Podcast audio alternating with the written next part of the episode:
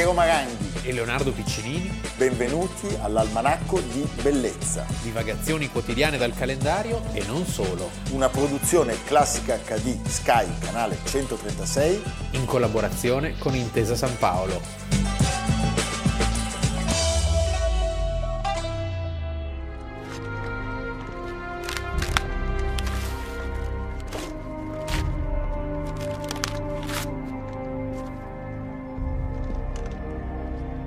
Almanacco di bellezza, 12 agosto. Abbiamo iniziato con un contributo tragico, tragico perché il 12 agosto del 1944 è un giorno tragico per la memoria di questo paese, lasciami dire, per la memoria del mondo. Il 12 agosto del 1944 è il giorno in cui nella provincia di Lucca, a Sant'Anna di Stazzema, si consuma uno dei più atroci crimini della storia della seconda guerra mondiale, ma direi della storia in sì, assoluto. Diciamo con Marzabotto si contende eh, la palma di più atroce strage della, della seconda guerra mondiale in Italia ed è una macchia per il popolo tedesco. Recentemente Ursula von der Leyen, venuta in visita, ancora si è detta pronto profondamente piena di vergogna per questo che,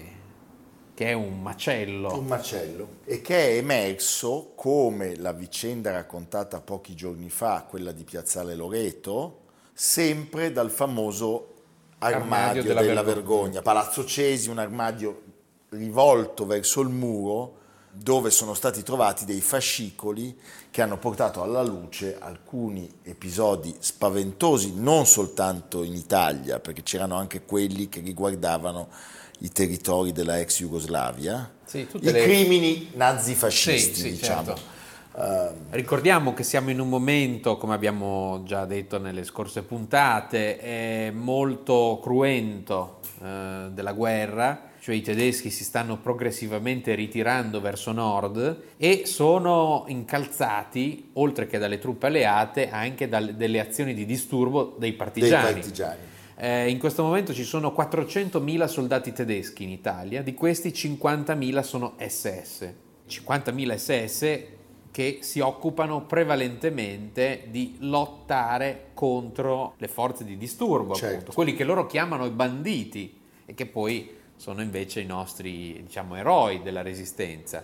Sant'Anna di Stazzema è un paese piccolissimo, sì. oggi è quasi introvabile sulle carte geografiche. Cioè arriva salendo da Pietrasanta. Da... Sì, sì, appena siamo in provincia di Lucca, sono 600 metri di altezza sulle, sulle Alpi Apuane eh, e si può raggiungere diciamo, salendo da una mulattiera dopo un sacco di curve.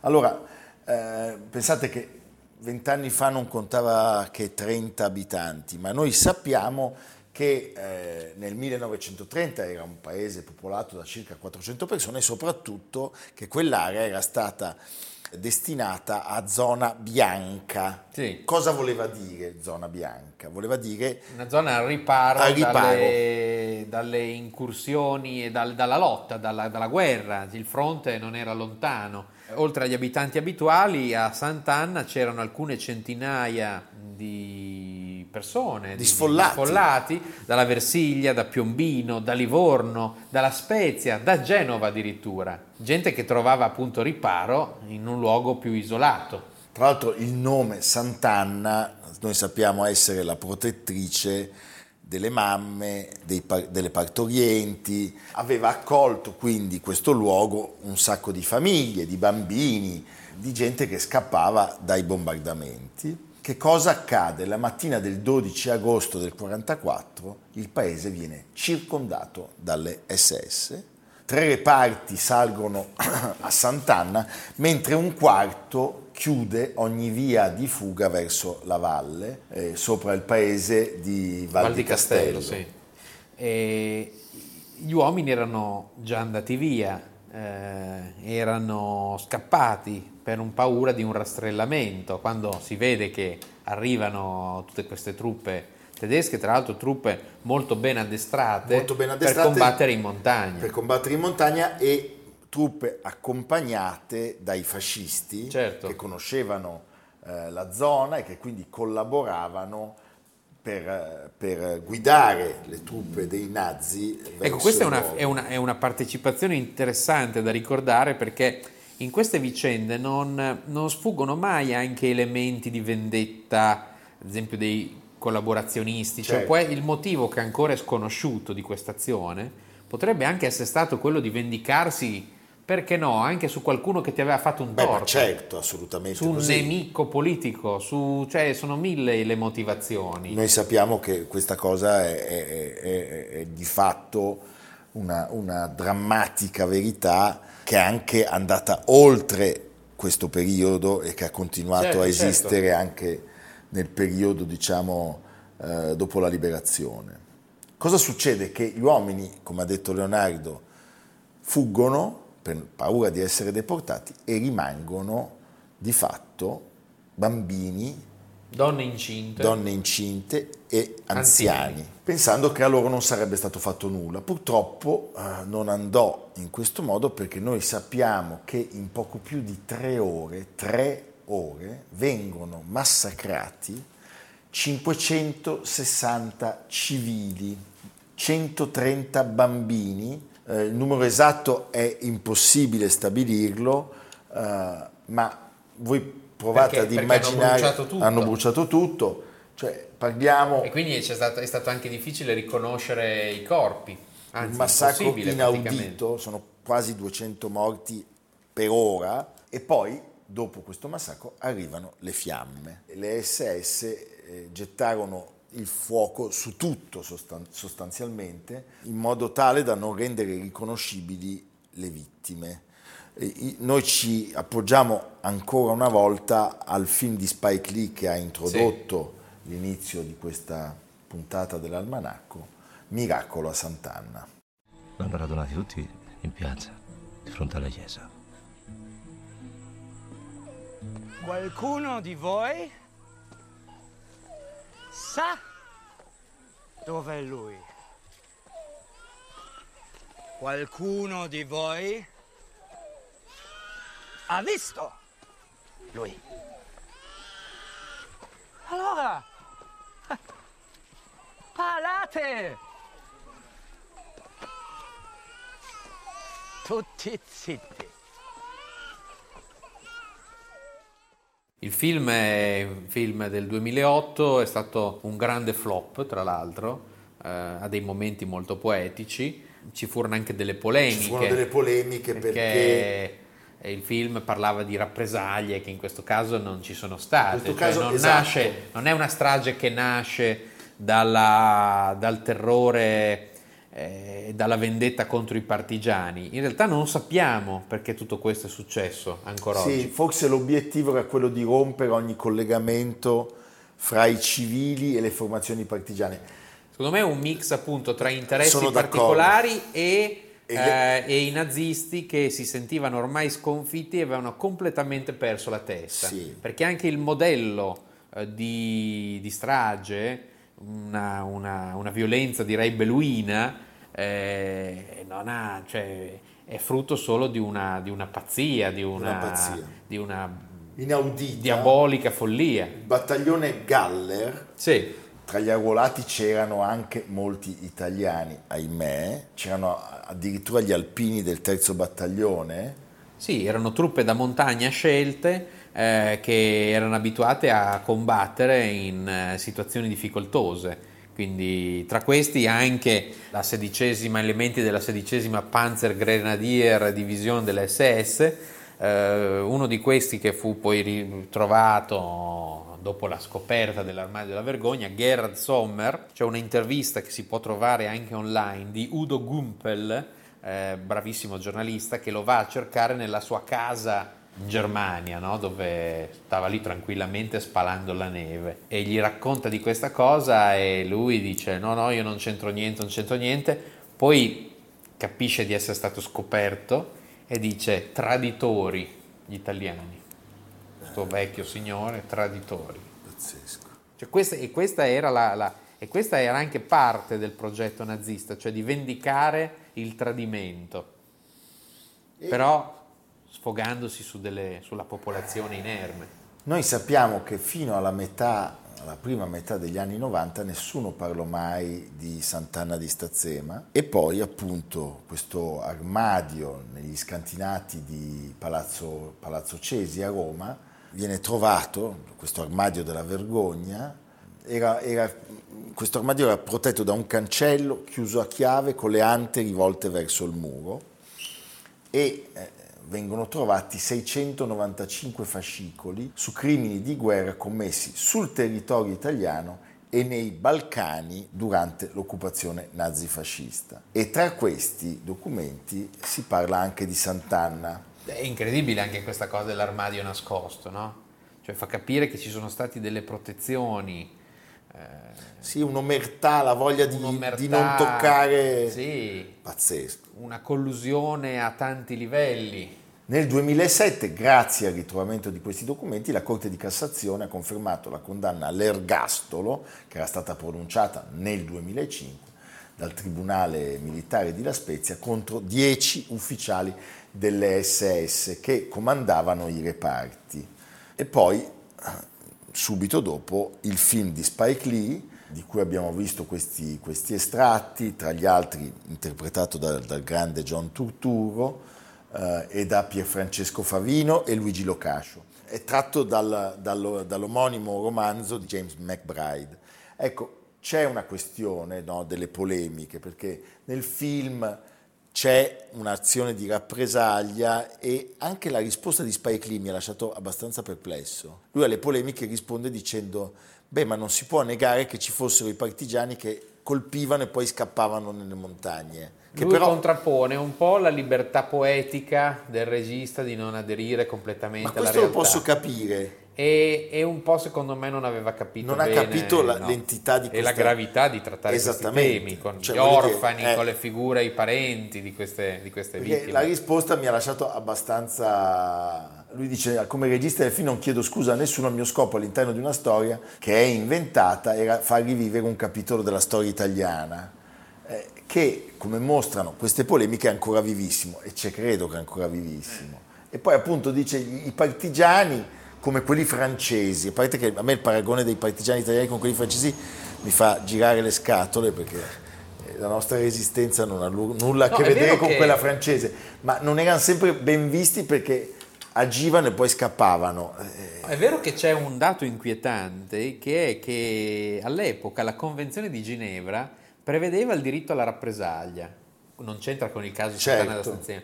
È un elemento che è stato tolto dopo la guerra e- il famoso caso della strage delle fosse ardeatine che mi ha sempre colpito. Beh, certo, sono i mai cinque in più. Li condannano solo perché Sono i cinque in più. cioè gli altri 330 andava bene. Sì, sì, è, Eh, pazzesco, pazzesco. Ma allora L'abbiamo c'era il detto. diritto alla rappresaglia. Cioè, per, essere, per spiegare, eh, durante la strage delle fosse ardeatine vengono uccise 335 persone. che era uno ogni 10 ogni tedesco. 10 ogni, 10 ogni tedesco ucciso nella- nell'attentato di Via Quindi ce ne sono 5 in più 5 in più perché è 335 Eh, rispetto ma- ai 33 tedeschi. rispetto ai 33 ma eh, capisci però che siamo alla follia Nel 2000 è stato istituito il Parco Nazionale della Pace di Sant'Anna di Stazzema e c'è un museo storico della Resistenza e il monumento eh, ossario alle vittime. Chi dovesse passare certo è vicinissimo alla Versiglia è anche un posto molto riparato fresco alto sono le Alpi Apuane quindi Per- non perdere per non dimenticare, Per non dimenticare. mai.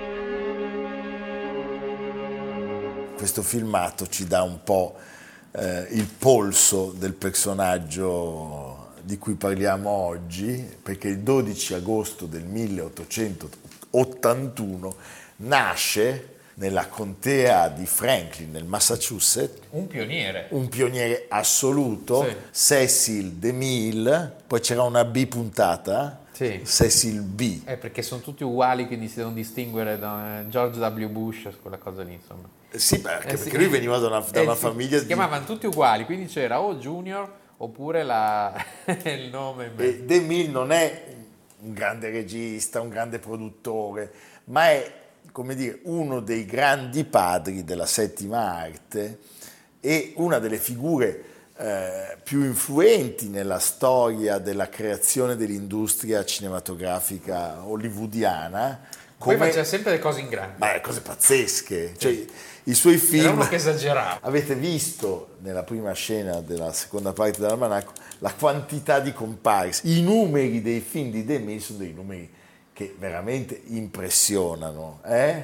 Sì, perché lui pensava che il mito si poteva eh, tramandare solo con grandi mezzi. Sì, poi sai, era, era il cinema dei primordi, avevano come Non dire... è il Kammerspiel. No, assolutamente. eh? Non è un film di Claude Sauté. No. no. eh? Devo e dire però che com- mi, è, mi è- mi è- capitato di rivedere recentemente i Dieci I Comandamenti. Comandamenti. A un certo punto l'ho lasciato lì, un po' perché era doppiato da un doppiaggio che era abbastanza improbabile. recente magari. No, no, il doppiaggio no, di allora, però con quelle voci un po' così, la tua fragranza è simile al vino di Babilonia. Mamma mia. Eh?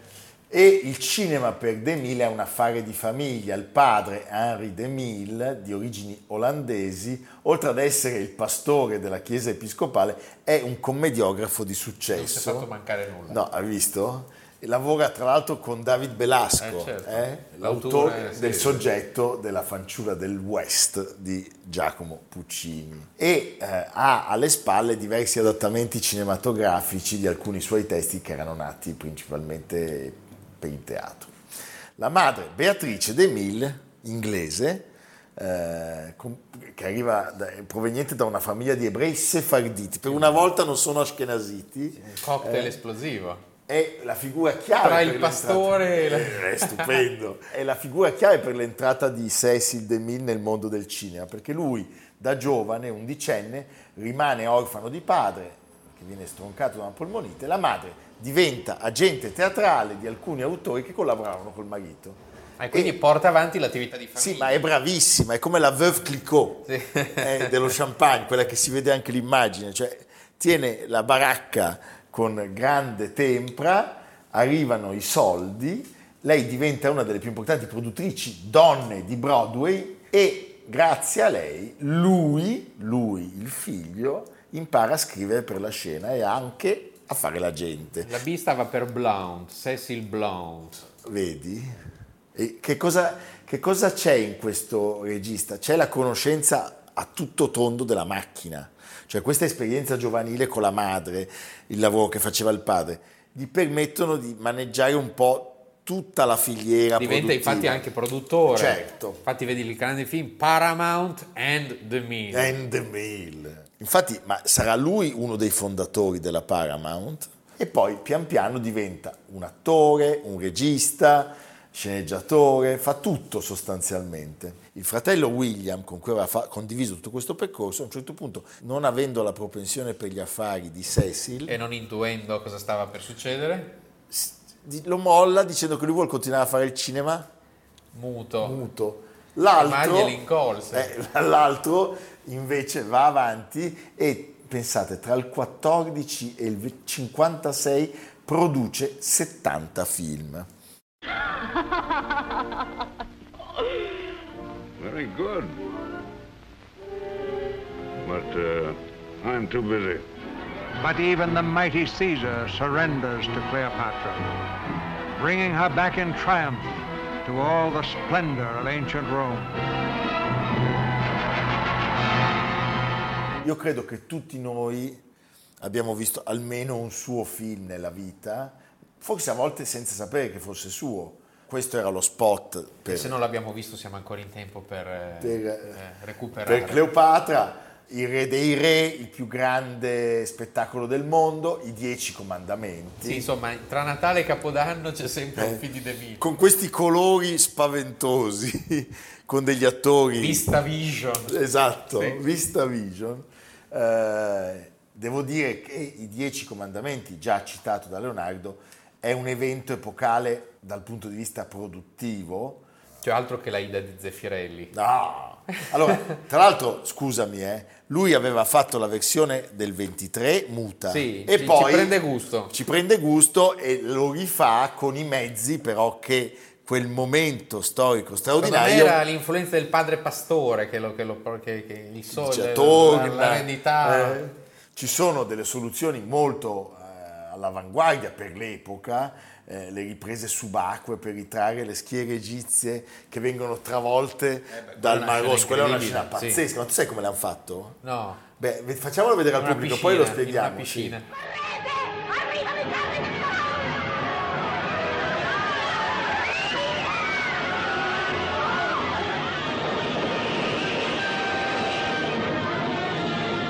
Che farai adesso per arrestare i carri egiziani? Niente può resistere alla potenza di Dio.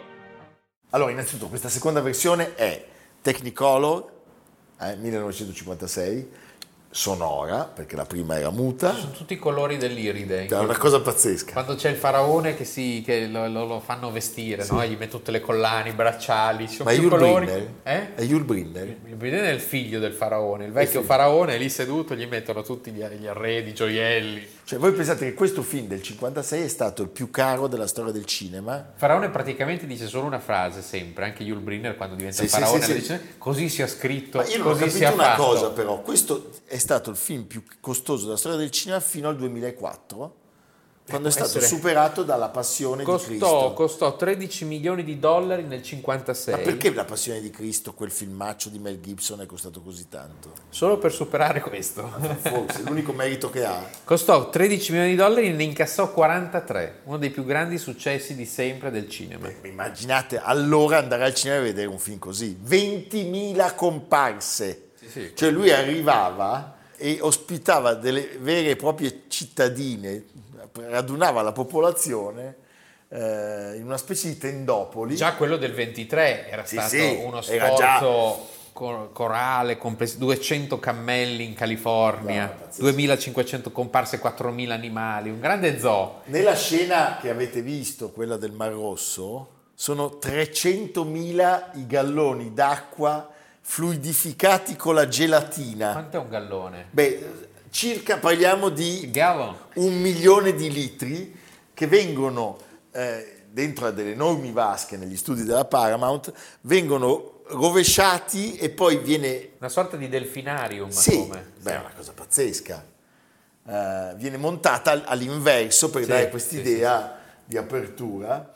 Lui, tra l'altro, durante le riprese viene sorpreso da un attacco di cuore eh, mentre sta controllando una camera difettosa montata a 40 metri di altezza su una colossale statua. Tu capisci? Pericoloso. E però, malgrado questo, questo colpo sì. pesantissimo, dopo due giorni è già sul set. Vediamone ancora un passaggio. Dopo l'opprimente notte di terrore spuntò un giorno che il mondo non aveva mai visto. Da levante a ponente, da settentrione a mezzogiorno giunsero quegli uomini con tutto ciò che possedevano, con i loro armenti, i loro cammelli, a centinaia, a migliaia, interminabili fiumane di uomini, di cose, di bestie, fluenti nella via delle Sfingi. C'è un episodio che la dice lunga sul personaggio, perché durante la scena dell'orgia che precede la discesa eh, dal Sinai di Mosè, che è Charlton Heston, eh, ricordiamolo, con le tavole della legge, c'è una scena particolarmente complessa. De Mille, da, da sopra una, una scala altissima, impartisce istruzioni alle comparse con un megafono. Con il megafono, quello... Beh, stupendo. A un certo punto, irritato da una donna che distrattamente chiacchiera con una, una sua collega, Demil urla al megafono. Qui abbiamo una signorina che evidentemente reputa la conversazione con la sua amica più importante del regista, mentre qui siamo noi impegnati a fare la storia del cinema. Forse Modesto. La, eh, modestissimo. Forse la signorina si degnerà di spiegarci che diavolo deve discutere di così importante che non possa aspettare la fine della ripresa. E uno Eh? dice questa si nasconde, Questa muore, si sotterra, invece muore. no. La giovane donna, tutt'altro che intimidita, risponde: Le stavo solo dicendo, chissà quando quel vecchio puzzone pelato che chiamerà la pausa pranzo.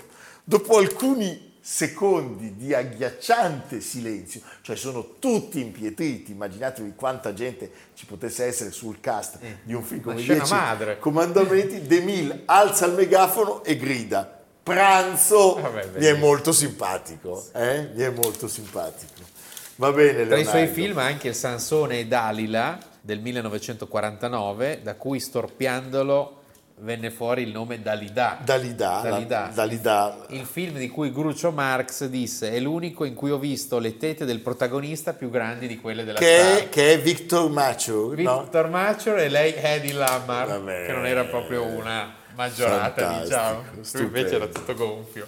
Stupendo, evviva De Mille, evviva il cinema di De Mille, dai.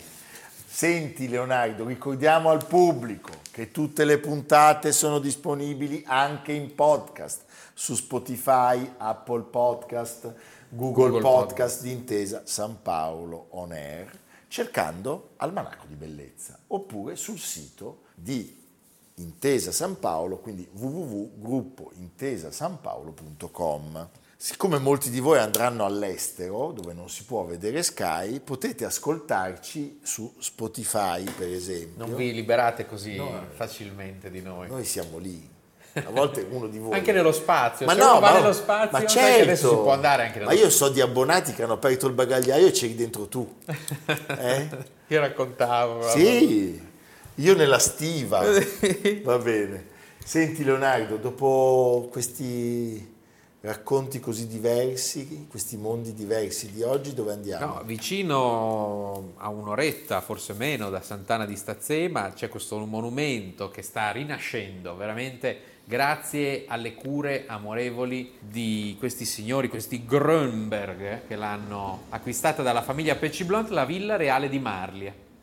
Villa Reale di Marlia è vicino a Lucca ed era una villa del Cinquecento che fu comprata dalla sorella di Napoleone, Elisa Baciocchi, e completamente ritrasformata. Villa in cui sono passati tutti, da Niccolò Paganini a Metternich, fu dei Borbone, dei Granduchi Toscana, di Vittorio Emanuele II, del principe Carlo di Savoia, insomma, tutti ci sono passati, è un luogo meraviglioso e eh, veramente questa proprietà che la apre al pubblico regolarmente sta facendo grandi cose. Evviva! Cioè, Tutti, a Marlia. tutti a Maglia. A domani. A domani. Almanacco di bellezza, a cura di Piero Maranghi e Leonardo Piccinini. Con Lucia Simioni, Jacopo Ghilardotti, Samantha Chiodini, Paolo Faroni, Silvia Corbetta. Realizzato da Amerigo Daveri, Domenico Catano, Valentino Puppini, Simone Manganello. Una produzione classica HD, Sky Canale 136 in collaborazione con Intesa San Paolo.